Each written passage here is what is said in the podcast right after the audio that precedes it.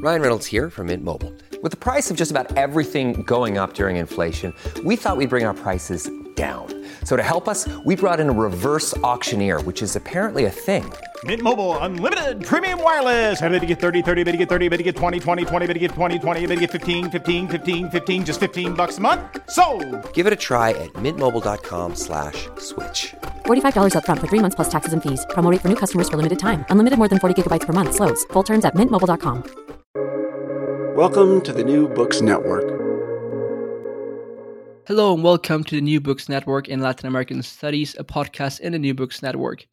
I am Kenneth Sanchez, one of the hosts of the channel, and today I will be talking with Joe Feldman about his wonderful book, Memories Before the State Post War Peru and the Place of Memory, Tolerance, and Social Inclusion, published in 2021 by Rutgers University Press. Joseph Feldman is currently a postdoctoral fellow at the Martin Institute and the Idaho Society of Fellows at the University of Idaho.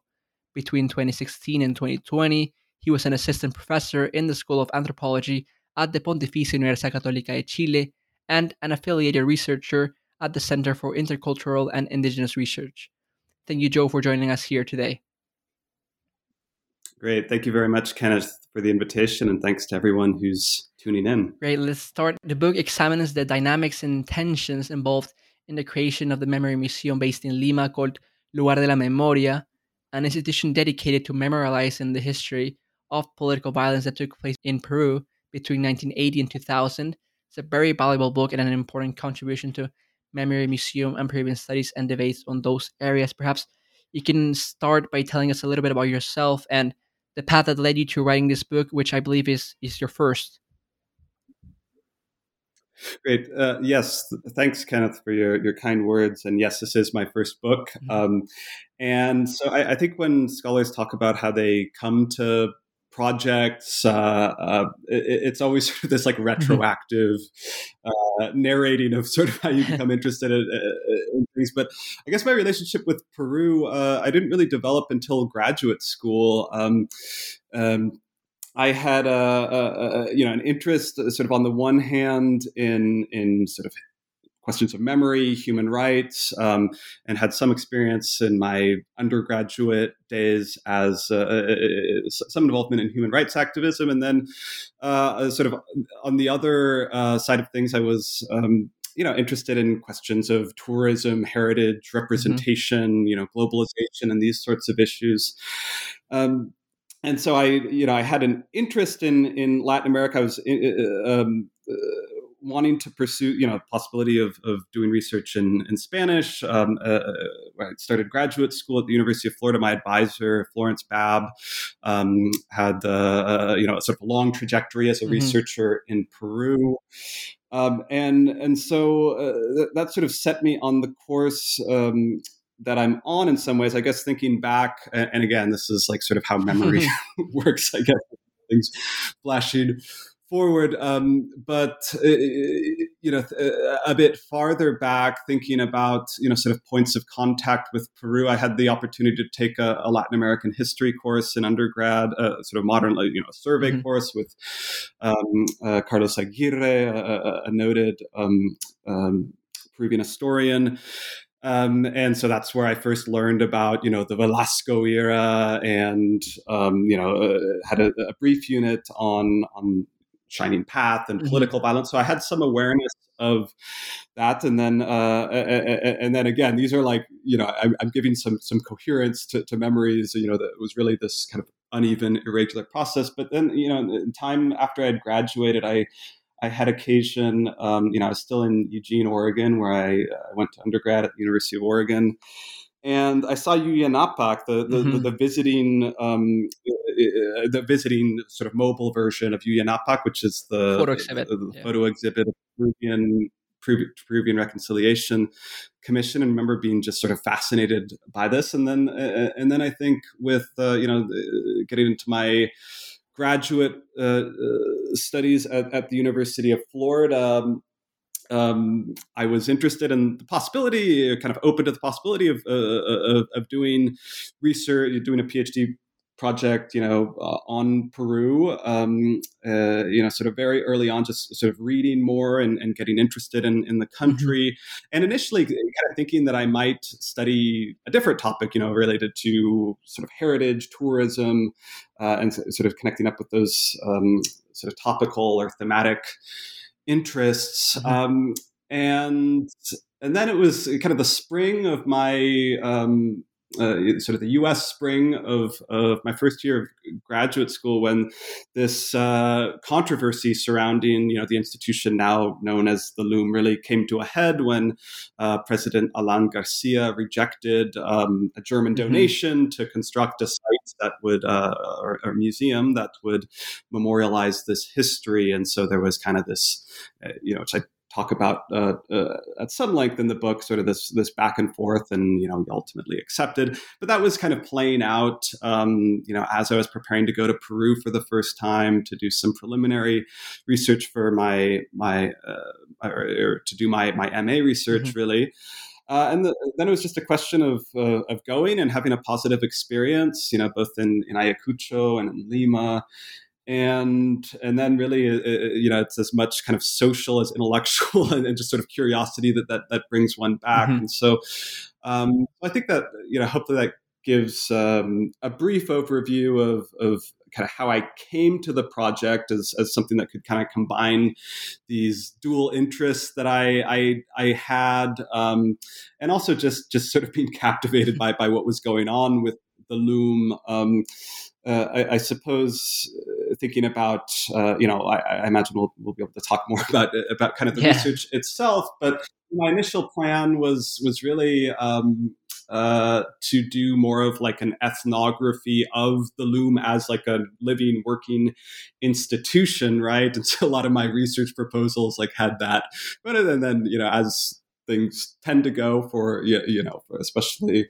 people working you know who who might be in in fields like cultural anthropology or sociology you, you know you, sometimes plans don't yeah. really work out as, as um, envision them, and so um, and so a lot of my research became focused on on uh, you know more on kind of the process of creating this institution and, and some of the discussions and debates uh, surrounding it. So so yeah, I could talk more about about the sort of later stages and, and sort of writing and so mm-hmm. on. But but as far as how I came to the project and and uh, again, that's that, that's sort of my best uh, uh, sort of piecing together of, of different um, uh, of some different threads that are hopefully.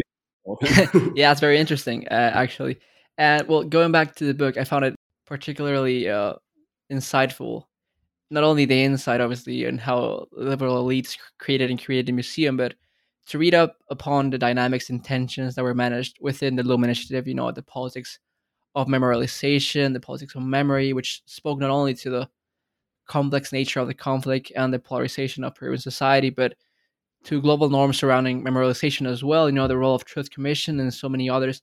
Perhaps to give a bit more of a background to our listeners, we can talk about a bit more about memory in Peru. You know, its its role, its position, position itself, uh, quite prominently as well, uh, and the different memory narratives and contested memories.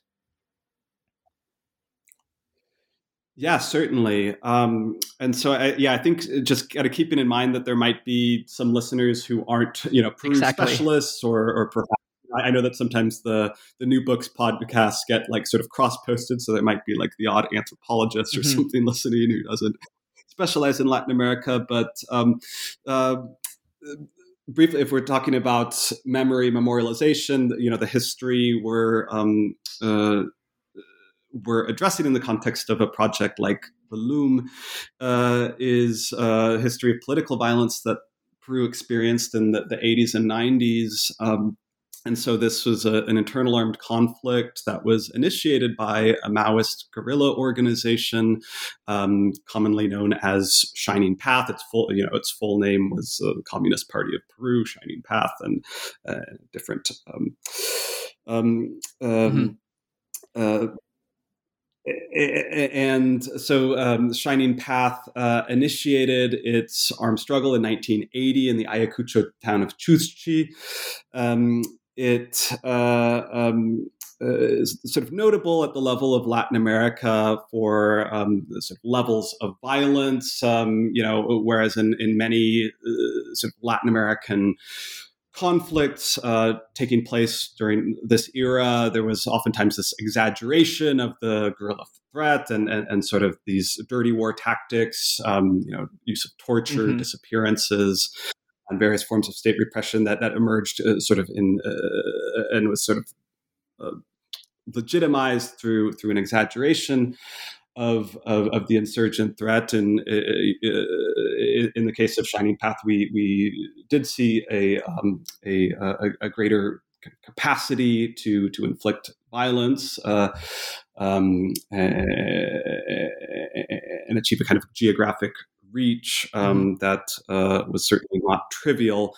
Um, and so uh, I, I, should say that also that this um, conflict involved a number of other actors, of uh, uh, centered on um, uh, on um, this conflict between Shining Path, a campaign to sort of overthrow the the Peruvian state, um, and and and the armed forces response that beginning um, in the early 1980s, uh, right, the uh, declaration of emergency zones, um, the Peruvian highlands starting uh, uh in, in, in, 1982, ceding um, territory uh, to the armed forces, the military, and so you had a, a, a very uh, brutal um, response um, uh, uh, by by the Peruvian state forces. You also had um, uh, later on the establishment of, of, the so-called rondas, or the, the, force that came to be known as the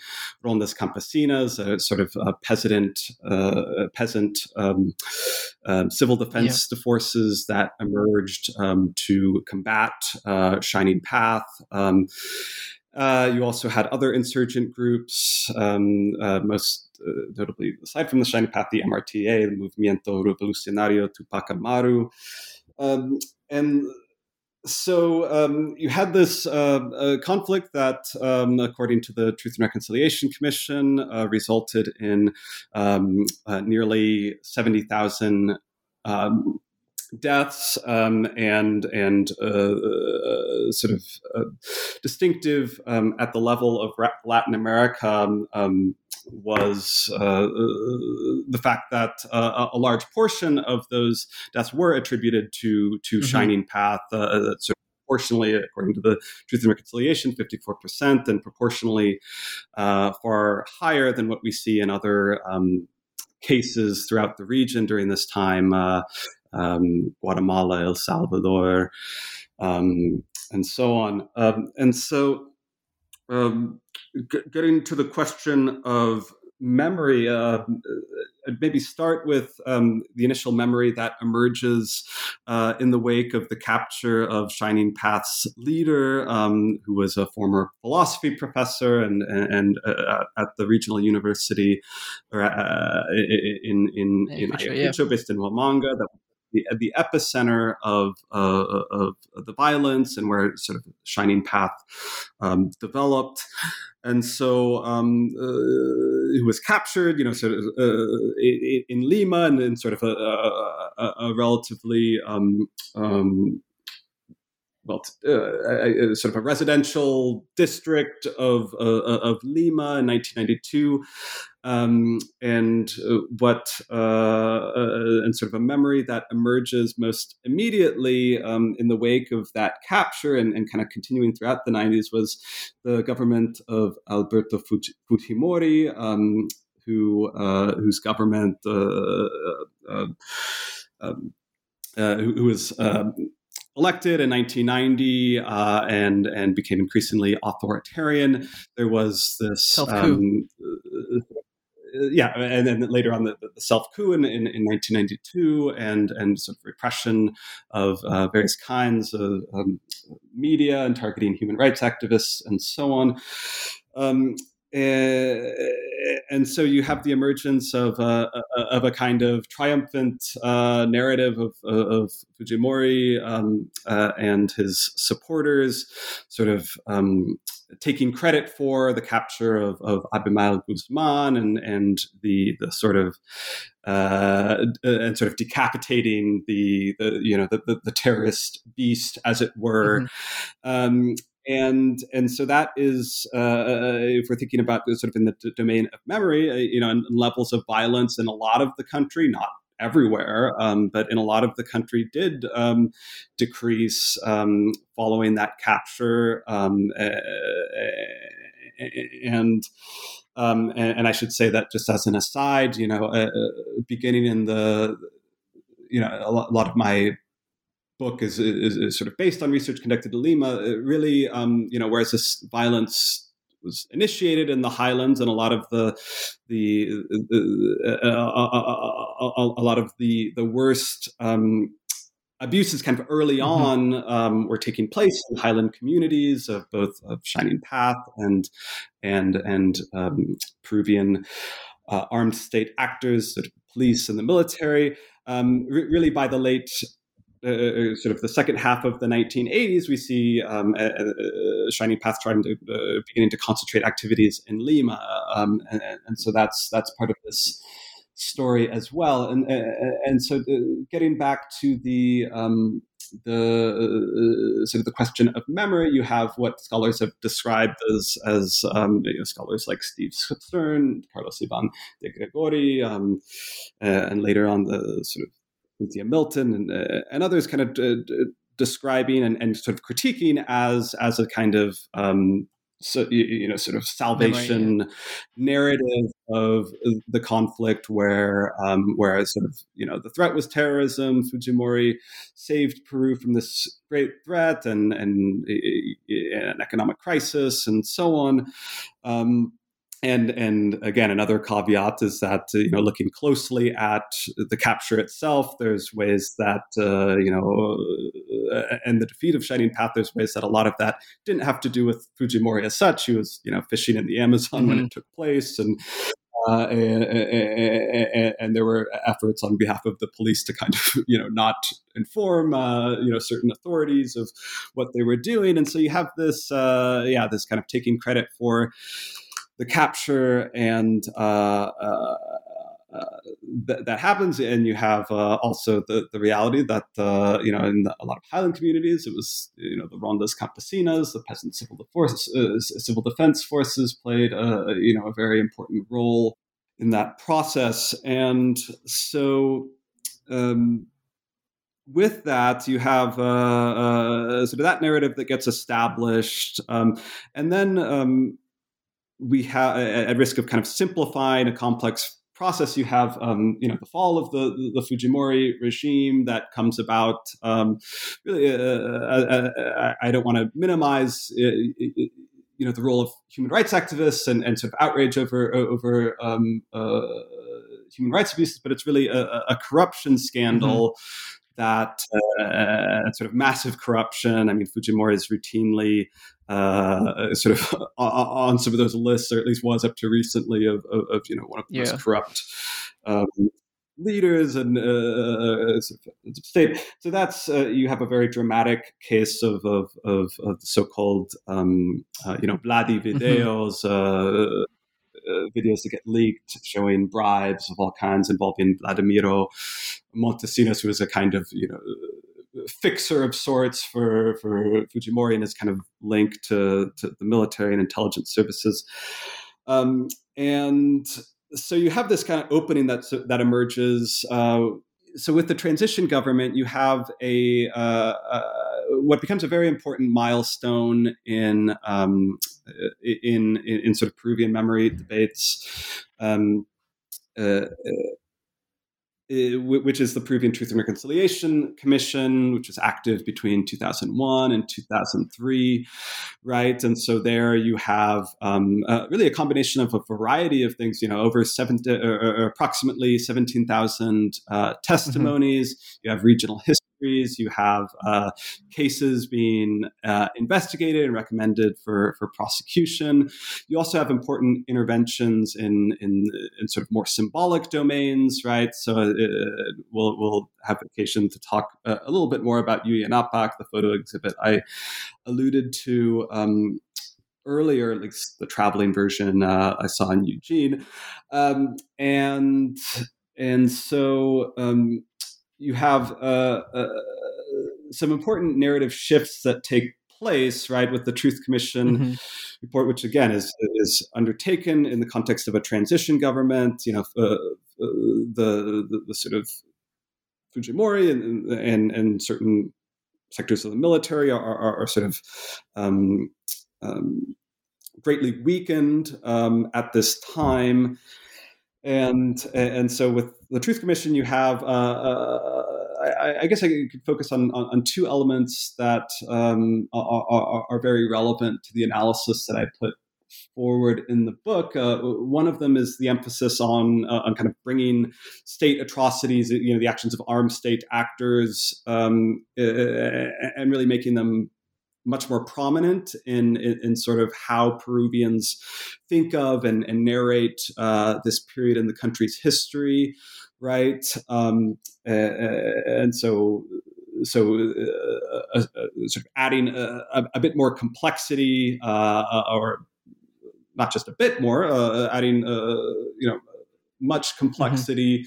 to a simple narrative of, of, kind of defeat of Shining Path, and that was that, and these sort of demonized you know, uh, um, you know, almost pathologized uh, uh, figures who are who are often oftentimes were oftentimes sort of narrated as almost like foreign to Peru. And so with the Truth Commission, you have uh, you know much more attention um, to, to, to experience of, of, of, of torture, of disappearances of, of displacement, um, and so on.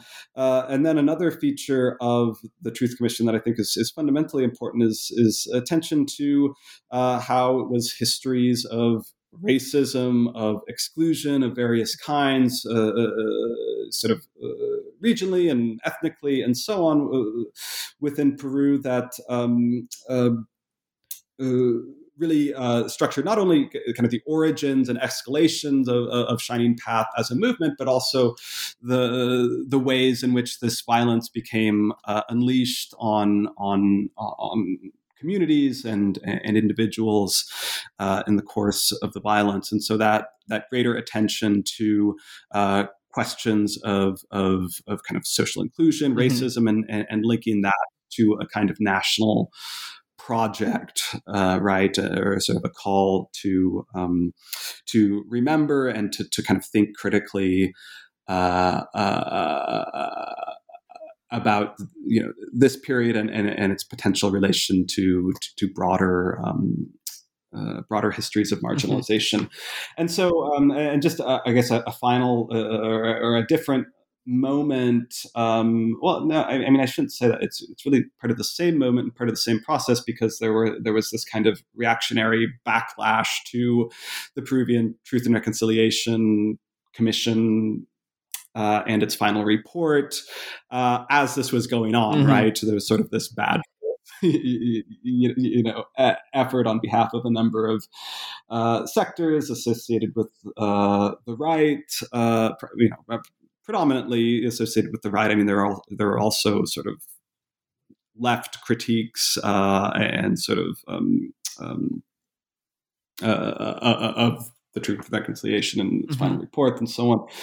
Um, but primarily, you know, the most vocally um, sectors um, uh, associated with uh, various uh, right wing elements of the country uh, and, and, and the armed forces and so there's been, uh, uh, yeah, kind of a, a, a continued campaign, uh, uh, really that, that, that exists at present, and that's something that we can yeah. talk about as well to discredit uh, uh, accounts of the violence that that that vary from um, from a, a, sort of simplified view of, of, the great defeat of, of Shining Path. Um, and so on. So I, I, I suppose we can I mean, yeah, we'll probably have occasion. Uh, we'll probably have the opportunity to link it a bit more to recent developments because, mm-hmm. as aren't. Yeah, know, definitely. And yeah, and th- thanks for that uh, background on what happened during the 80s and uh, with the different memories, narratives, and the, obviously polarization amongst them. And so we can situate ourselves now more within the book.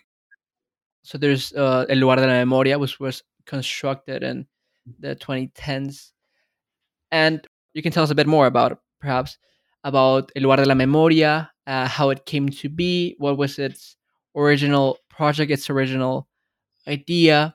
Perhaps you can tell us a bit more about the museum we have right now, you know, which is, as I mentioned earlier, dedicated to memorializing the history of that political violence you just described that took place in Peru between 1980 and 2000.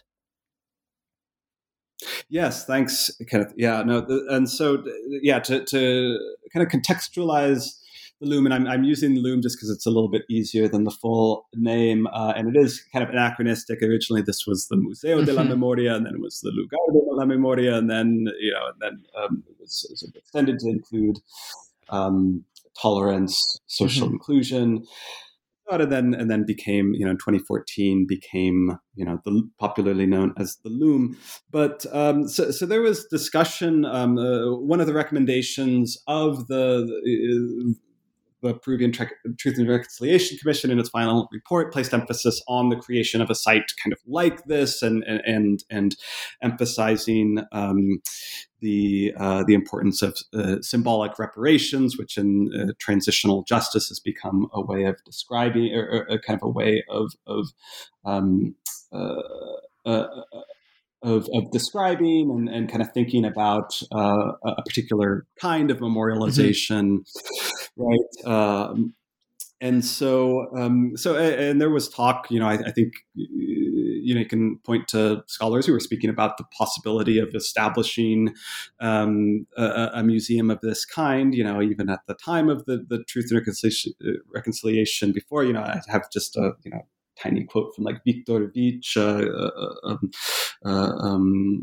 a, a, well-known sort of Peruvian public mm-hmm. intellectual. Um, literary critic, um, cultural studies scholar of, of, of, kind of calling for the, the, the need to uh, establish a site of this kind, you know, well before there was any real plans to do so. And so I think uh, uh, I mentioned the Yuyanapaq exhibit. Um, that's a, a, an important uh, forerunner to the LUM in, in many ways, and that relationship is complex as I, mm-hmm. uh, it becomes complex as I describe mm-hmm. in the book. Um, and so, um, really, with the LUM uh, itself and sort of the, the, the kind of origin story was um, related to interest. Um, um, uh, you know, there is this German donation that emerges in part uh, as a result of Yu Yen mm-hmm. And, and kind of initial plans to establish a site that could be a permanent home for Apak. So thinking back to um, you know the, the, initial controversy in 2019, there was a way, or, or 2009 yeah. rather um, there was a way that uh, some of that controversy had to do not so much with peruvian opposition to uh, the creation of a museum of this kind that dealt with you know the violence in a general way uh, but uh, uh, and actually there's you know polls at the time showing you know really broad support um, yeah, uh, for at least in theory of a museum of this kind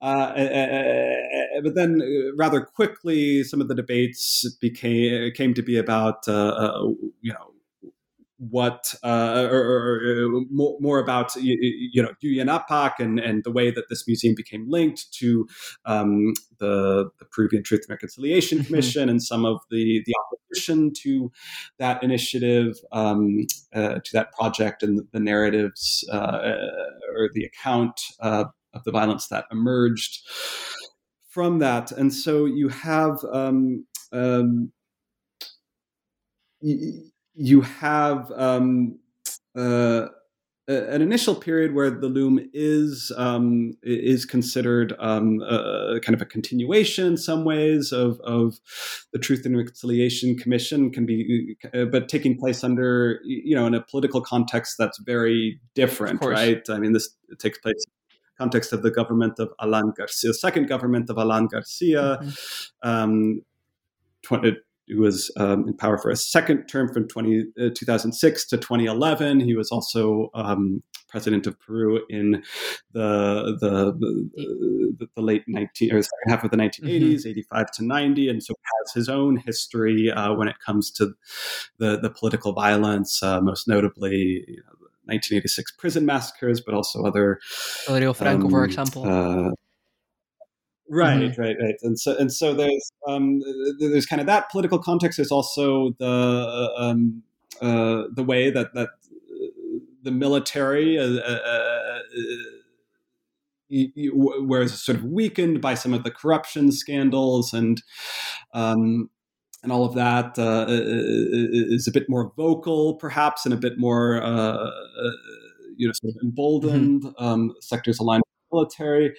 And so it's it's a political context that's that, that that's quite different from that uh, perhaps that you know liminal moment of of, of transition of um, uh, beforehand. And so the LUM uh, you know kind of advances you know Al- alan garcia eventually you know d- decides that it, be a good idea to uh, you know following uproar over his his initial decision to to reject the donation uh, ends up um, you know saying okay well we can move forward with this uh, but uh, uh, but yeah, under certain kinds of uh, conditions and so on, and, and, and you know, trying to put you know establishes a, a presidential commission, uh, you know, appointed by him. Um, Mario Vargas Llosa, noted Peruvian author, is head mm-hmm. of the mm-hmm. commission. It was actually vocal, you know, sort of vocally opposed to the, and wrote a very influential op-ed piece um, critiquing the, you know the rejection of the funds, and so the project uh, you know moves forward and, and getting into the um, the you know some some of the details of that. You know, there's a lot of delays and discontinuity, mm-hmm. and, and and some of that I try to you know document in the book. I mean, from a strictly like experiential standpoint, you know, and sort of the lead up to um, you know, and the lead up to my main period when I was you know doing doing research on on the institution now known as the LUM in 2013, it was kind of objectively difficult to make sense of of, of like what was going on, especially from afar during that mm-hmm. initial mm-hmm. period, um, because you know, there were different um, you know. Uh, there were really uh, a, a, diversity of perspectives uh, kind of within the project and, and and the whole question of political context made it made it quite um, yeah, made, made it kind of difficult to know what how this would all play out. Um, and so I guess um, thinking through that, I mean, I guess we can, we can start getting into maybe individual chapters, but but my, so my research um, took place um, at, at, a kind of different moment. You know, after the site was established in Miraflores, or, or, or sort of you know. And the construction was moving forward, uh, and there was a change of government, which, you know, as is often the case in in Peru, means sort of a change of personnel. Um, uh, and, and, you know with some continuities but uh, but as uh, I was conducting my main period of research it was uh, during the government of Ollanta Humala um, which was um, in power from 2011 to 2016 and so uh, that's where you have um, sort of new leadership that um, uh, that um, emerges at the LUM, or uh, you know, a sort of new um, high level commission that's appointed, headed by um, Diego Garcia Sayan. Uh, and you have uh, you know the establishment of, of certain guidelines and um, and and uh, sort of the uh, the makings of, of, at least an outline of, of, of an exhibition script uh, occurring at that time. So so yeah, a lot of what my main period of research was uh, was mm-hmm. focused on was was um, was uh, really trying to to track what was going on, um, not just sort of within the LUM and speaking with individuals involved, but also trying to speak with um, range of actors who were, you know, in some ways uh, in, uh, kind of in, uh, involved in this initiative in some capacity as a kind of consultative mm-hmm. groups or sort of commentators. So, um, you know, representatives from human rights organizations, um, uh, organizations of, of, victim survivors, uh, sector, the sectors of, of uh, military, police. Um, and so a, a, lot of my research was was focused on on um, you know in a very basic way, kind of getting people's perceptions, expectations, um, uh, critiques of, of this museum project as it was uh, being developed. Mm-hmm. We can uh, dive in more into the book specifically. Uh, well, the first chapter goes over some of the historical background on the LUM Initiative, but we have touched upon it. But if our listeners want to read about that a bit more, uh, the conflict Peru, the transition, and how the LUM uh, Initiative started, you can look at the first chapter of Joe's book. We can start going on chapter by chapter now. I think we we can go on with the second chapter, which is the first ethnographic one, which I think chapters two, three, four, and five is where is the the meat of the book here. And you talk about in the second chapter about the transnational cultural production going over the experience of the museum director Fernando Carvallo, which is uh well he's from Lima and he's part of the liberal elite and as you mentioned he did not live in Peru during most of the violence. Perhaps you can talk us a bit more about your interviews with him and about this tension between the larger global norms of memorialization and the internal culture, perhaps historical factors of Peru. Yeah. Yeah, thank you. Um, and so with the yeah something, I, I, mean, I guess I haven't really like delved into like you know my argument and analysis and all of that. But I think that that's you know I think that that's sort of there in the introduction, and it can maybe tack back to that. But a thread that I try to develop throughout the book is you know I, I look at some of the tensions that uh, emerge with this kind of memorial museum mm-hmm. idea, right, and, and notions of uh, memorialization. Um, that uh, uh, sort of kind of human rights oriented forms of memorialization. Um, and so, really, um, uh, uh chapter two, the focus is yeah, it just kind of had this opportunity to to profile uh, you know Fernando, and it's it sort of bears mentioning that you know he was relatively well, you know, it's not like he was a complete unknown. Uh, um, the time of my research, you know, he had experience mm-hmm. as a mm-hmm. journalist and the Radio Nacional, and you know, was known and, and, and, sort of one of these strange experiences where like um, now he's you know it, it, it, would be like you know i don't know an equivalent figure might be but it, you know like someone like wolf blitzer on cnn or something you know in subsequent years he became much more you know well known and sort of a, a, yeah. an everyday media presence and so uh, but at the time uh, and, and in some ways like i, I just kind of have this like you know, I, I, prefer to just have that relationship be more like based on our interviews and how we got to know each other in the context of the LUM. I mean, I've kept up with him, um, you know, a little bit over the years. Um, but really with, with, um, with Fernando, there was the the fact that you know, as a, as a researcher arriving, he was just like the natural sort of contact in a way and, and sort of the, and, and, really the, the public face of the institution mm-hmm. at that time really for half of uh, you know half of my main period of research and so uh, yeah a lot of what i look at uh, you know i try to use him, you know, uh, try to develop him a bit as a character.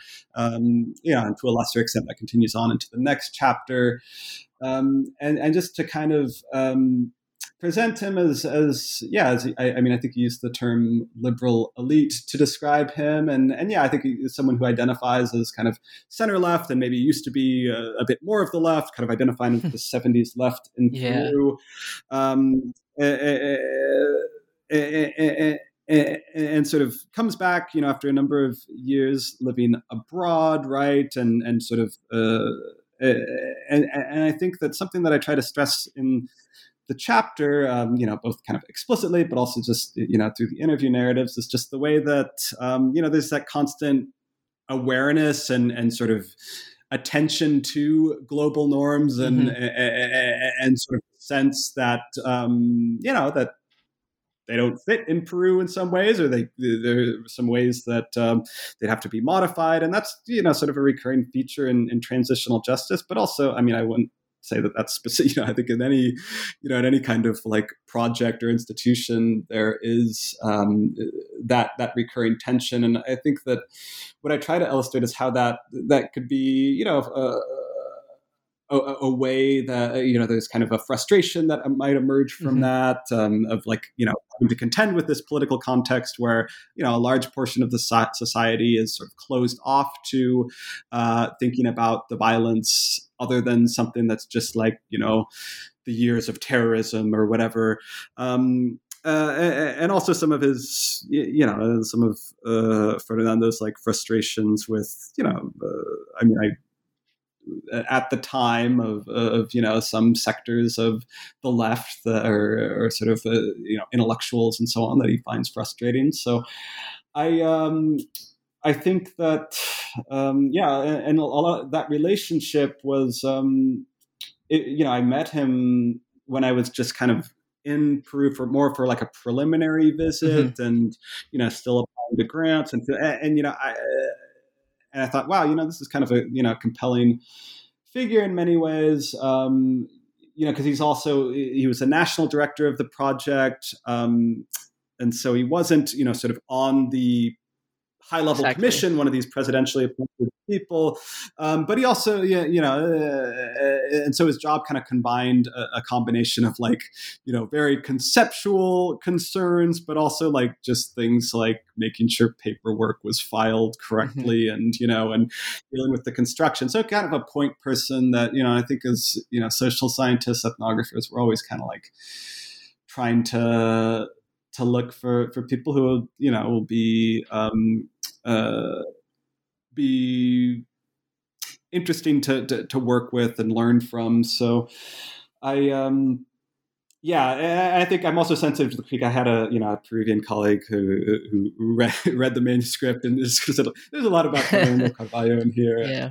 And, and I'm sensitive to that as well. But because if you look at like kind of in the history, and this is something of a self critique, but if you know if you look at the context of the history project um, and, and, sort of looking at the final product and so on, like it's debatable. You know, it's that a lot of what ends up contributing to the you know the permanent exhibition and you know the later stages uh, isn't necessarily um, you know can be like directly linked to that but but some of the the tensions and some of that that just sort of you know to simplify some of that like kind of institutional culture uh, and getting to know uh, what it's like and the challenges uh, one faces in the, this sort of institutional position. I think a lot of that is is, is hopefully um, you know illustrated mm-hmm. nicely in in that chapter. Mm-hmm. Um, yeah, definitely. I think as your colleague mentioned, there is a lot of Fernando Carvallo, but I think it's is useful if not to talk about the LUM, but talk about memorialization in general, as you mentioned, right? Those uh, and the dynamics uh, that yeah. he was involved. I think I, was, I think I was quite interesting from that aspect. And moving on to uh, the third chapter now, uh, in which you discuss uh, Yuyanapaq, the controversy surrounding mm. it, uh, the photo exhibit, as you mentioned before, from the Truth Commission. It was, I think, it was very insightful how this firmly ratified the LUM as a, a post Truth Commission project. And perhaps you can tell us a bit more about this and about the discussions that led to this decision and how yeah. many collaborators uh, regulated their feelings or dealt with their feelings on Truth Commission and its role with LUM, and obviously about Salomon Lerner's departure as well in this uh, chapter. Yeah. yeah, very good. Um, uh, and so the yeah that chapter it really is it, it's like i think a lot of us writing you know a thesis or a dissertation it's like there's oftentimes like that one chapter where you're just like i, I you know i gotta write about this or this is something that's just like i'm itching to because it was just you know it deals with a, a, kind of controversy that took place before i had i had uh, i had uh, you know arrived to do my main period of, of field research but it definitely you know was very present and mm-hmm. you know as i was conducting rich, and, it, it, some of those tensions, you know, to to varying degrees, you know, can, can you know, can still be um, or, or, are still evident um, today. But um, in short, yeah, as I mentioned, you know, the original vision of the the project now known as the LUM was to house Apak. Mm-hmm. Um, and then for a variety of reasons, um, you know, kind of related to the architectural competition and and sort of a complex history and and sort of accusations and uh, uh, uh it, it, ends up not being that mm-hmm. um, it, and the and there's sort of um, a way that uh, you know in a very basic way uh, as I note in the book the, the the building ends up being not big enough to mm-hmm. house you know Yuyanapaq in entirety. And so then it becomes a question of, you know, uh, and this is taking place during the Garcia government. You know, is it going to be like a partial Yuyanapaq, and that would be problematic. And so there is this uh, conflict and tension, and, and that was still kind of playing out, um, you know, over the course of 2013, and and you know, kind of seeing those tensions uh, play out in advance, and people I'd speak with, um, and so um, and so the LUM uh, does come to um, does uh, you know ultimately arrive at a kind of position uh, that um, that um, that seeks to, to, to, sort of simultaneously acknowledge the value of the the, the Truth and Reconciliation mm-hmm. Commission uh, of Yuyanapaq uh, and so on, and uh, but at the same time um, pointing to um, uh, pointing to the fact that, that that that times have changed. The political reality is different. Um, you know, in 2013, 2014, and moving forward than than it was in you know at the time of the the transition government. Um, and so you have um, uh, the way that that Yuyanapaq and the TRC, the, the, ultimately the, the, decision is made to to represent them more as historical milestones mm-hmm. and sort of encompassing that that history um, as sort of part of the you know part of the exhibition, but not the exhibition, and kind of the notion that um, that um, that yeah, that ten years have passed, and, and then sort mm-hmm. of in doing so, there's this tension that involves people too, right? I mean, and so I you know, describe Salomon Lerner, the former president of, of, of, of, the Freedom mm-hmm. Reconciliation Commission, and someone who's, you know, and again, like thinking about it, um, you know, just in a very personal standpoint, you know, like reading, um, uh, you know, some of his speeches and so on, uh, you know, as I was becoming interested in these, you know, someone who I continue to admire, mm-hmm. uh, a great deal and hold it in, in such high regard. And, and, there's a way that he and, and others kind of come to represent a, a kind of, you, you know, uh, one person, you know, use the term like orthodox position when it comes to, um, you know, human rights and, and sort of this, uh, others saying who might be, you know, from a more progressive, you know, sort of human rights, uh, mm-hmm. sort of pro human rights position, or maybe politically of the left, sort of saying that, um, you know, uh, okay, like maybe we, you know, we need to kind of cede some ground and not just sort of hold up everything that had to do with the, the Truth and Reconciliation Commission, everything about Yuyanapaq as if it was this kind of sacred um, text, which, which again is sort of a mischaracterization. You know, if you look closely at a lot of sort of pro uh, or people who are involved in the Truth Commission and so on, a lot of them don't necessarily have that narrative, but that kind of becomes the mm. position assigned yeah, to them. So so yeah, and that's you know, and so that tension is kind of recurring throughout the project, and it flares up at various times. And it was something that I yeah I,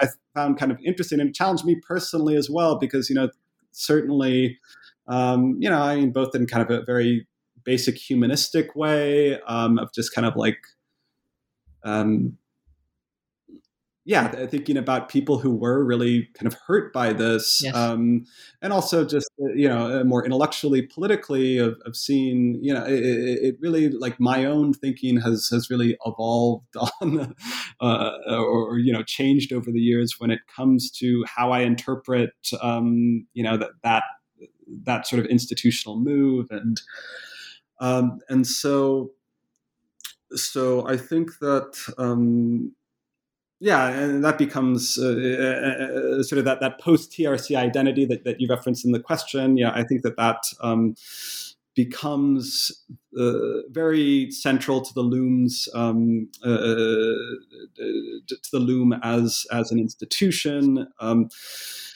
and and you know has implications for how victimhood is mm-hmm. represented, mm-hmm. for how you know how one engages or not with with um, the Peruvian armed forces. So I think that um, yeah, the, the, the, the, that chapter really tries to to get at uh, you know kind of the conflict, but also just sort of the aftermath and the the the the, the, um, yeah the um, the enduring impact of that on on the museum's institutional identity. Mm-hmm. Um, Going on that same note of the museum's identity, I think we can see more of that about this post uh, Truth Commission identity in the fourth chapter, in which you look at the relation between the LUM Initiative at that time and two important uh, publics or sectors, which are the victim survivors and the armed forces. This is the same with Yuyanapaq. This marks a difference between uh, the Truth Commission, which was perhaps a bit more centered in was the causes, uh, the, the victim survivors, and it was very interesting to see the the analysis of the exchanges between these two groups and the LUM Initiative in this chapter. As you mentioned, it was a process characterized by a considerable anxiety and distrust. What more can you tell us about this? Yeah, definitely. Um, I, I, think that yeah, I'm, I'm trying to go back to remember what I what I said in that chapter uh, exactly or like this but I, I think that um, really uh, a point that I try to make is that uh, really uh, as uh, being an initiative that is um, you know that that is in principle sort of tries to be multivocal in its representation and, and sort of engage with different publics uh, uh, and sectors. Um, these are really um, well, I, I, suppose I'll link it more to to, to the the post TRC post Truth Commission uh, uh, kind of institutional identity that we were talking about before. But there's a way that you know in the domain of, of kind of victim survivors um, and, and, notions of victimhood, there's a, a kind of critique um, that uh, uh again is. Um, risks sort of mischaracterizing uh, or sort of oversimplifying, you know, the, the, the TRC the, the Truth Reconciliation Commission final report and and and and associated interventions. Um, but uh, that nevertheless um, focuses um, on kind of the risks of, of kind of victim-centered narratives and, and ways that that can downplay, you know, the agency of, of individuals and communities, and a lot of more emphasis on kind of the, uh, what uh, scholars sort of calling primo levi um, uh, refer to as, as gray zones, right, of conflict, of that you can have. Um, you know, complex histories, people who can be simultaneously um, victims and, and perpetrators. Um, the way that that discourses of victimhood can can in, in some cases um, um, uh, be depoliticizing, mm-hmm. right, or risk um, presenting uh, a, a, sort of homogenized view of, of uh, you know, uh, of sort of who is a, victim of this yes. conflict. And so, and then uh, thinking about uh, more on, on um, uh, or with regard to, to armed state actors, uh, the military, and so on, uh, kind of through that that post TRC identity, there becomes a um, an emphasis, or, or there, there, comes to be an emphasis on uh, sort of military participation, and not necessarily. Uh, and I try to illustrate it's not necessarily the the, the very sort of hard line. Um, yeah, yeah, and tend to be sort of older, you know, older. Uh, uh, uh there are some general generational differences that, that that are relevant there. Mm-hmm. But but LUM comes to have contact with um, you know some sectors of the military that uh, are maybe less closed off to uh, dialogue with um, with you know the with people who might advocate for a more complex narrative and and um, and so you have um, military historians, uh, sort of citing the Truth and Reconciliation Commission final report.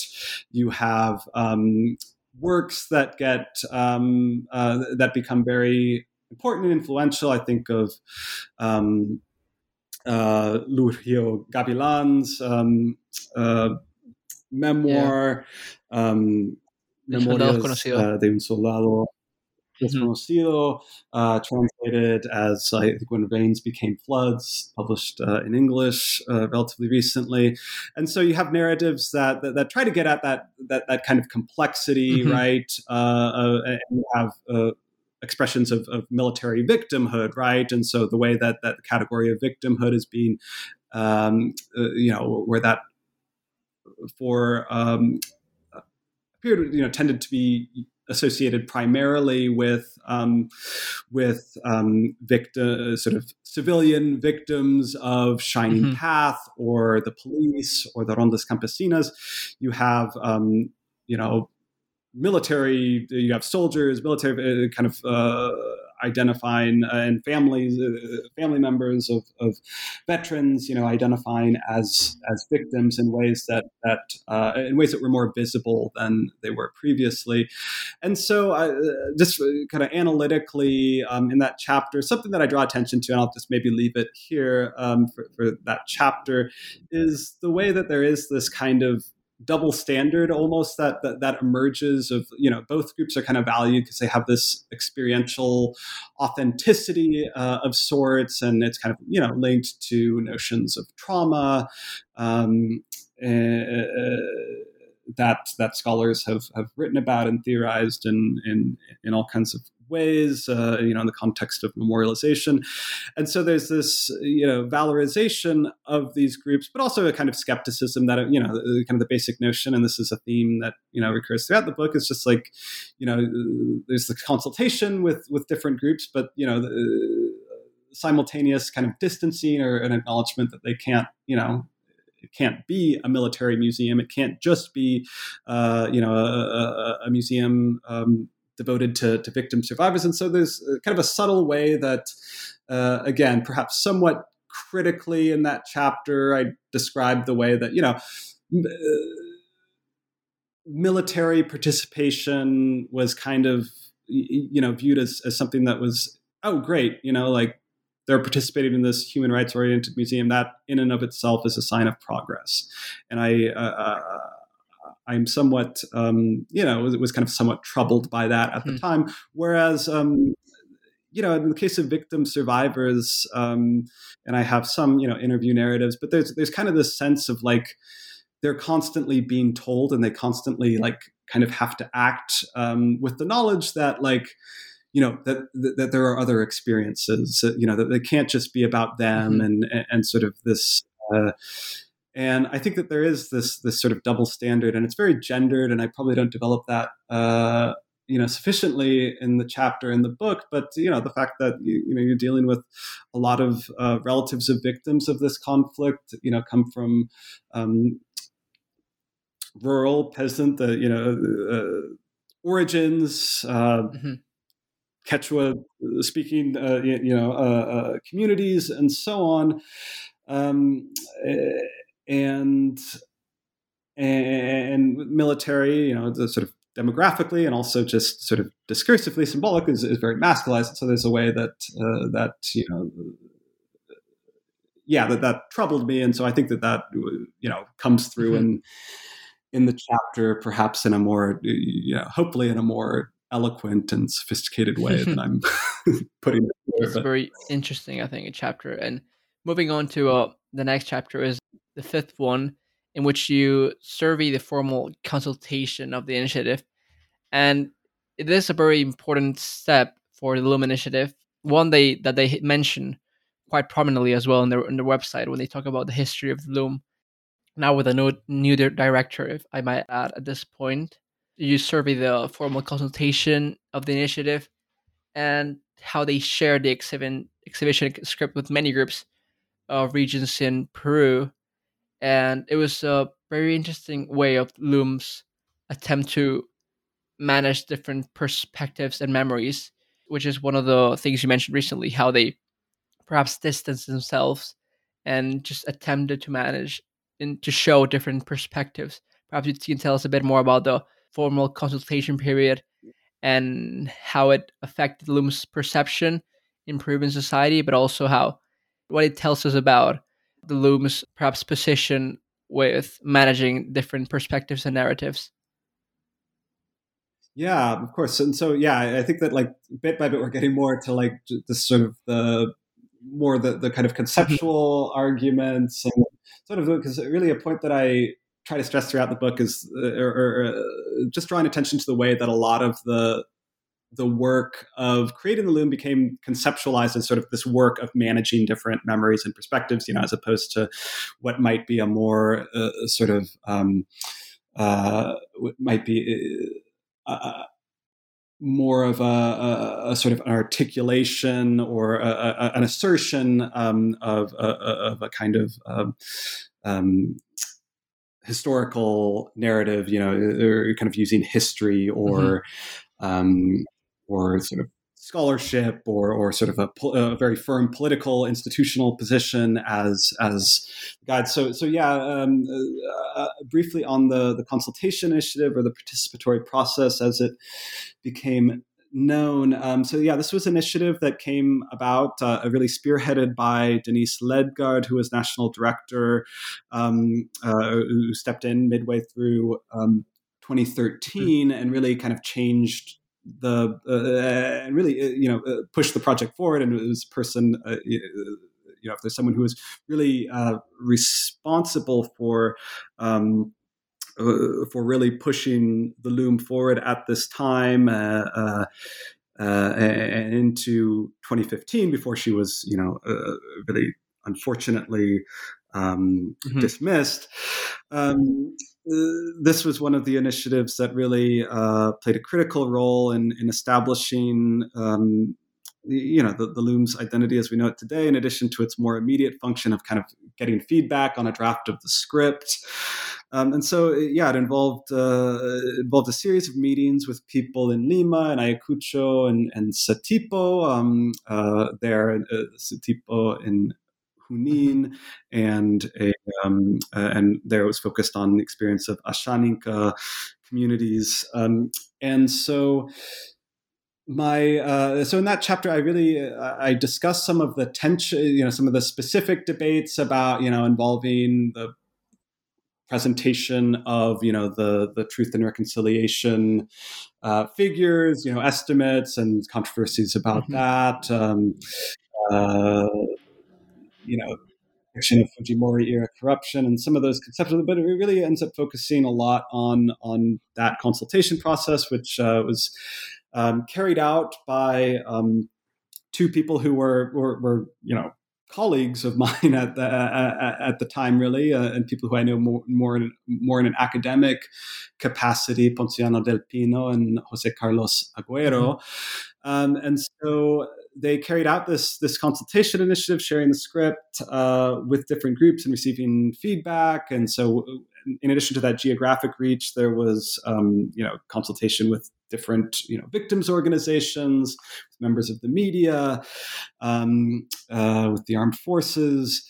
And so uh, the way I, and that was a, a chapter where I, I knew that, you know, it was interesting and important to, to be documenting that. And it wasn't until later where I, I kind of thought through, you know, you know, what do I want to say about this? Um, process and uh, i think that there were some risks and or you know some things that i were uh, uh, some potential issues i was sensitive to and in in the analysis mm-hmm. that i arrived at because i do you know i draw a, a, bit on kind of anthropological perspectives on bureaucracy and, and kind of the construction of mm-hmm. bureaucratic mm-hmm. authority and i also you know it's it's maybe not so prominent, but it's there. But the way that uh, there are these kind of links and ties between the way that you know this consultation in the con- uh, in the context of a museum project had some kind of like discursive and just kind of conceptual ties to um, you know the types of processes that are carried out in the context of you know natural resource disputes in Peru and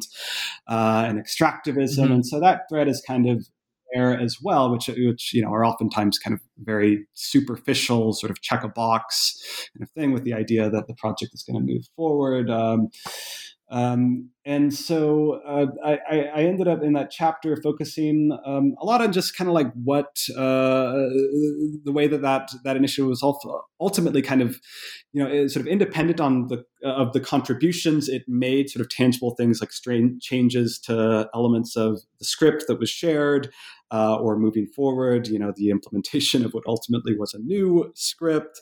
Uh, I, I I make the case that it was uh, very effective in terms of establishing the LUM as as a institution that was able to sort of manage different perspectives in this sort of transparent and authoritative fashion. And so, um, and so, you know, just looking at very subtle things like the way that in meetings, you know, uh, certain, you know, knowledge or, or, insights gained from one group would be shared with another group. And um, and then you know kind of moving forward like you said you know to this day um, there is uh, you know the participatory process this consultation initiative does play a prominent role in sort of the institutional histories that uh, that um, are on you know the LUM webpage and and you know in scholarly mm-hmm. publications.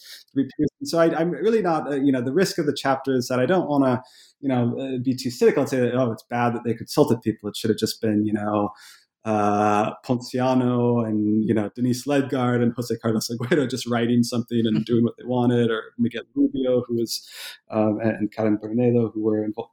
So that's really not the point that I'm trying to make, but uh, I think that adding some complexity to um, uh, to the notion of, uh, uh of kind of what that uh, process achieved um, um, in terms of kind of legitimation and institutional image uh, is important and worthwhile. And and and I should also say, you know, as kind of you know an epilogue to that chapter, and and and alluded to briefly in chapter six, there is also a way that that you know that that um, um, part of the history and, and, the participatory process and consultation with diverse groups. Uh, you know, it does become important when the, the, the LUM is facing these uh, the, these kind of odious attacks, right? Uh, so, you know, Diego Garcia Sayan, former head of the LUM, um, can you know write editorials in major national mm-hmm. newspapers and cite you know that like hey you know military people who are calling us, you know, caviar leftists and terrorists or whatever. Like we consulted you on this, and you know, and you can draw attention to um, to certain decisions that were made. You know, taking into account military perspectives. Um, and and you know the content we haven't really talked about the content and that's you know probably just as well because it's been a mm-hmm. while uh, since I able to visit the LUM. But um, but the you know you can point to to instances like uh, you know the representation of the Chavín de Huántar rescue in 1997 um, as sort of instances where sort of you know so-called military heroism uh, uh, is present in the LUM, uh, or um, or or sort of the military's role in society mm-hmm. um, is represented in a in a way that's um, that is um, rather rather nuanced. So. Um, yeah, so I think that the participatory process it, it, it's a classic case like for people who might be writing it, it's like sometimes you just uh, you know like in the the dissertation version of that chapter it was really just kind of like writing out to uh, writing out you know basing stuff on my field notes and observations and i really didn't have a, a, a good way of making sense of it. Mm-hmm. and so it really wasn't until years where i you know kind of uh, reading more you know both on peru and and and sort of you know comparative uh, anthropological social science literature that I, I kind of felt that i had a sense of of what i was going to say about it. Yes. Now you finish with chapter six that concludes with the inauguration, the final chapter, the reception, and the following controversies of the LUM after it finally opens after a lot of delays. It's important that we can uh, locate this question on, on the present, on the present day. What do you think the LUM's place is right now in contemporary Peru? What role does it play? How does it speak to to to Peru, both from the time it was open till right now? Yeah, that's a very. I mean, that's a very good question, and it's almost like you know, as as a foreign researcher, you know, to think about it, sort of what it means for Peru, and I think that you know many Peruvians uh, would be able to speak more, um, you know, intelligently when it comes to that topic. But I, I think with the, um, I think some some points from, from that chapter that I like that, that I think are relevant um, in the present was, uh, I think a lot of commentators were really expecting there to be the kind of vicious attacks and these uh, defamation campaigns that we saw um, or, or, that were evident at the time of the Peruvian Truth and Reconciliation mm-hmm. Commission. Um, you know, at the very inauguration and at that initial moment, and really like to the surprise of, of I think a number of onlookers and people involved, there really wasn't that. Like, you know, the institution was up and running and um, and you know putting on events and, uh, and, and without the kinds of um, uh, yeah without the kinds of scandals that that one uh, one might have uh, potentially anticipated. I mean obviously if you if you were to go to you know social media, you could find all kinds of nasty things at the time of its inauguration mm-hmm, in, in 2015 and into 2016 it really wasn't until you know subsequent scandals um, or, or, or, you know scandals that that that occurred um, uh, years afterwards uh, and uh, with um, first big moment where it's just like okay this is coming to a head was a uh, a temporary exhibit um, that uh, resulted, you know, it was a, a, conservative politician kind of taking to social media about mm-hmm. it and caused uh, the storm and and resulted in in, in you know in, in sort of the resignation dismissal of, director, of yeah. um, the lead director at the time, uh, Guillermo Nugent, um, and uh, and then um, the following year, I believe, tw- uh, again, uh, maybe getting years, uh, but 2018, um, you had um, the what was really the um, uh, ended up being a, a, much bigger scandal in in some ways um, involving uh, Donayre, a time, which was just like for a, a, wild story. You know, he disguised himself mm. as a as a uh, Colombian war vet, uh, uh, uh, sort of a victim of um, war in Colombia and really just engaged in this like bad faith effort to try to get a uh, you know a, a, person who wasn't even a guy, just someone who like yeah. you know helped him and, and, volunteered to like take him around the museum and you know. Eh, eh, eh, and really, you know, see, you know, in the video editing, like seized on a few comments that maybe could have been interpreted as like not being sufficiently, you know, anti-shining path uh, uh, and what have you.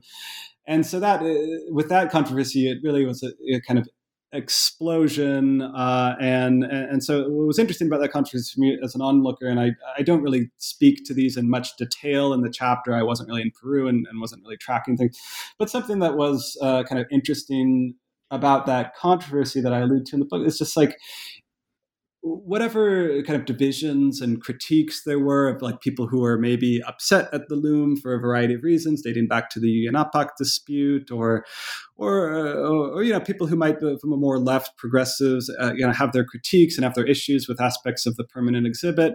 Like really there, there was this sense of like oh you know now the LUM is just sort of uh, grouped into the Truth and Reconciliation Commission, the you know the Ojo que monument that's been the site of attack. You know, it's sort of mm-hmm. despite the the museum's efforts to to sort of distance itself and be uh, well, not distance itself, but kind of remain. Uh, uh, kind of maintain a safe distance exactly. from some of the what, what viewed as a political baggage in the context of a controversy like like that, it all just sort of becomes a moot point, mm-hmm. right? And and then you know the most thing to do. Uh, and, and, I would say the most responsible thing to do is just to, to sort of defend this as a space, you know, as a space dedicated to these themes, which is, um, you know, uh, not. Uh, not a minor achievement in Peru, certainly. Mm-hmm. And so you had um, the, the, way that um, yeah, kind of individuals across kind of the human rights community, intellectuals, um, activists. Um, you had this upsurge in support that, that came about of that, and, and really record visitation that, that, that, happened in the wake of that controversy. That was interesting, and, and, and I guess you know, thinking to the present, um, its place. I mean, I, I, think that there is a way that the, the institution has become, you know, normalized in, in, a, in a very positive sense, like, uh, and sort of has that institutional backing. But there's also that that, that kind of precarity, right? Mm-hmm. Um, I think that you know, through just experience a very close, you know, very close second round presidential uh, election this year, um, and Keiko Fujimori, um, you know, narrowly lost. She's narrowly lost. Well, I mean, she's lost times. three times. Too narrowly, yeah. Two are very narrow losses, and so all of that, you know, the, the possibility of a, of a Keiko presidency, the possibility, and before that, you know, the poss- there was you know significant possibility that Alan Garcia would would would, would potentially um, uh, you know emerge uh, again, and so uh, all of these were just like kind of constant concerns, uh, or I guess maybe not constant concerns, but certainly Definitely. in the back of people's minds as they were thinking. and so it's the question of thinking about um, you know the LUM currently. I mean, I just uh, again, this is from afar, and I, I, can't really speak from you know. It's not as if I'm in Lima right now, or but uh, just you know looking on social media, just I'm consistently. Uh, this is speaking less as an you know maybe as an academic or as an analyst, but more just as a you know uh, an individual concerned with these issues. But I you know I, I'm routinely, you know, impressed with you know, the LUM's, um, you know, range of programs mm-hmm. and temporary exhibits and ways that um, uh, you know the LUM has become a site where where um, you know. Uh, this history, this violent history, and its legacy can can become you know discussed and debated in the present, and and and and and sort of in reverse. You know, looking at kind of cont- very contemporary issues. Uh, I think of, for instance, um, the you know the, the, the uprising in, uh, uh, in um, November of, of, last year, right, uh, in mm-hmm. response mm-hmm. to a congressional coup uh, and, and, sort of mobilizations and uh, police violence and the way the LUM, you know, intervened. Um, uh, or, or, or, sort of had yeah, had an exhibit, yeah, about the protests, yeah. yeah the, the, the Adrian Bryan Memorial, um, and the kinds of memorialization dealing with very recent experiences of state violence. So I think that, that there is that, um, you know, again, I, would be wary of, of, just sort of like an uncritical, oh, how great, you know, it is that it exists. You know, I think as scholars and as activists, we, you know, we should think critically about uh, all kinds of things. Um, but uh, I, I, think having, you know, the LUM as a space, uh, it, it opens up um, possibilities to have those conversations, um, and and there can be you know kind of the history of the project. Is really a history of kind of you know being aware of institutional limits and, but also kind of playing with them and questioning them. And so i think that some some of what um, uh, you know, I hopefully try to achieve in the book is is like in a very you know in a very humanistic sense is just like okay, well, you know, if you were in the position of Fernando Carvallo or you know or the participatory process team or Denise Ledgard, like you know, what would you do? How would you address these things? Kind of knowing what you mm-hmm. know about uh, uh, about sort of the political reality in Peru. Um, and perhaps of, of you know specific ministries and institutions and all of that. And so, um, and so I think that um, you know the current um, director of the LUM, Manuel Burga, I just uh, you know I, I, think I just uh, again uh, I can't really speak to to the present, but just been um, really. Um, uh, uh, like I said, consistently um, pleased and and and heartened uh, by by some of the you know range of whether it's films and and and talks and you know initiatives involving students like you know essay competitions um, and and you know addressing issues that that um, relate to you know human rights in one way or other but also um, uh, but sort of expanding beyond, you know, simply the focus of what happened in Peru between 1980 and 2000, and you know, incorporating discussion of you know LGBTQ issues or you know issues of, of, of mm-hmm. kind of cultural difference in the countries uh, broadly broadly construed. So I um, I think the yeah the place uh, the place of the LUM in Peru uh, in sort of contemporary Peru it's um, you know again I, I think that uh, there's sort of this combination of critique and and admiration that I think a, a lot of people have um, um, or I, I, guess maybe a, a, a, a critical admiration to combine those two terms. Uh, and I think that there's also just an awareness of, uh, in some ways, I think in the back of people's minds, of um, you know the precarity of an institution that um, addresses these themes, uh, given that there is uh, there there is and can be uh, you know really quite vocal opposition um, among you know Fujimori's mm-hmm supporters among um, uh, uh, really wide sectors of of uh, again not not, not I, I, wouldn't say the majority but but but certainly um, a very vocal minority um, within Peru. And mm-hmm. so I think that that's um, I think that was that was a great answer. That was very useful as well. Perhaps you can tell us anything else you might want to add about the book before we wrap up the interview. Perhaps something we haven't touched upon and you think is important we, we mention discuss much about like sort of my I guess some of the, the argument and so on came through, but I oh well here's one thing I'd like to say about the book. Um, uh, well, I, so yeah, I, I, think I'd like just uh, something that maybe didn't. Uh, I'll start here. We'll, we'll, this will be the the start of the end.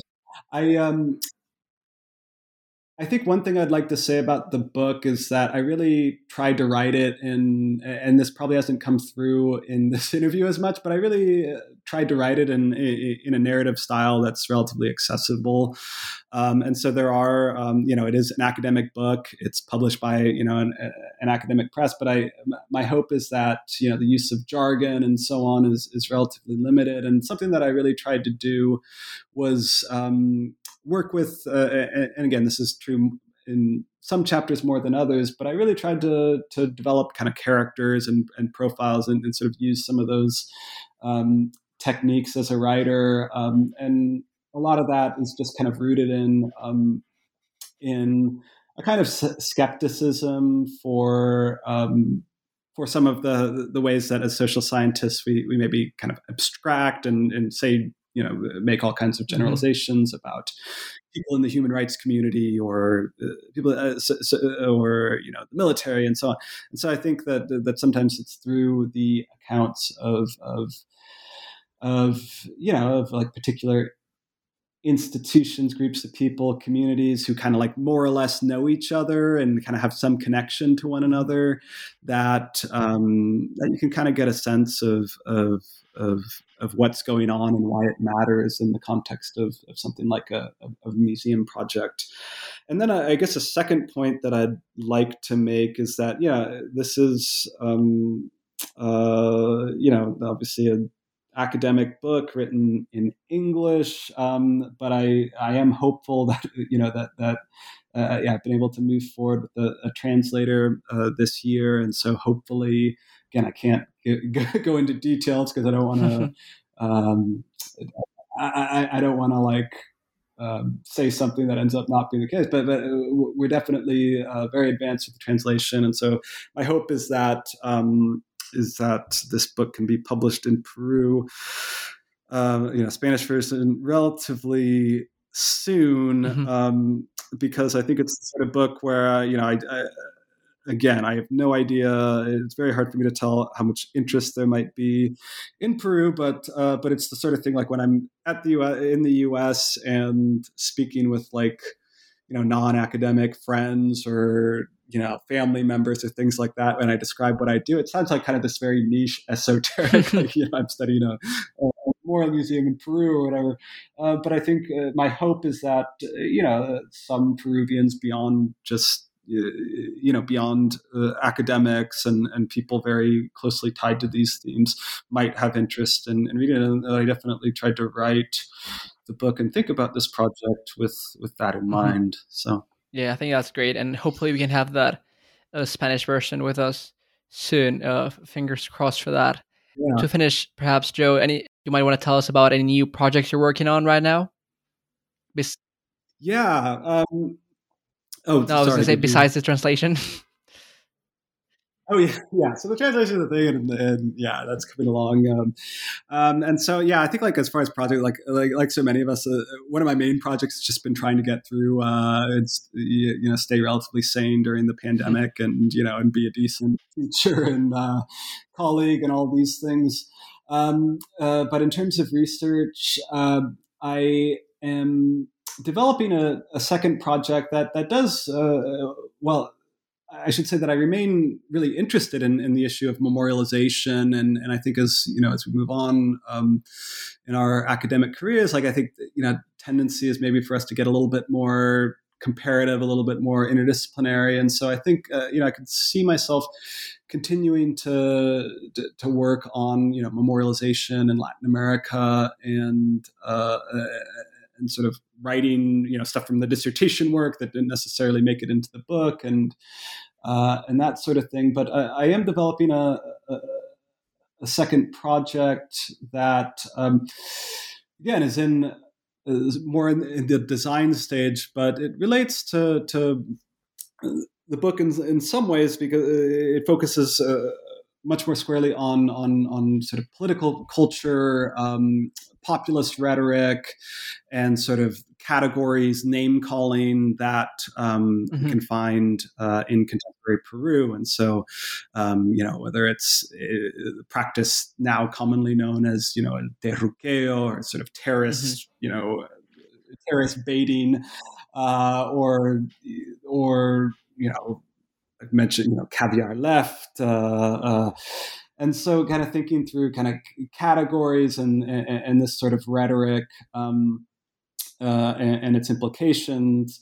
So that's uh, that's what I'm uh, sort of doing as a and I, have been able to, was fortunately able to do uh, some work, um, you know, kind of lay the groundwork while, while I was in Chile with, um, you know, and I was really working with some undergraduate students that helped me start to think through that that issue. Mm-hmm. And so it's kind of related to the LUM. You know, all of that is very present, but but uh, in the book, um, if not explicitly.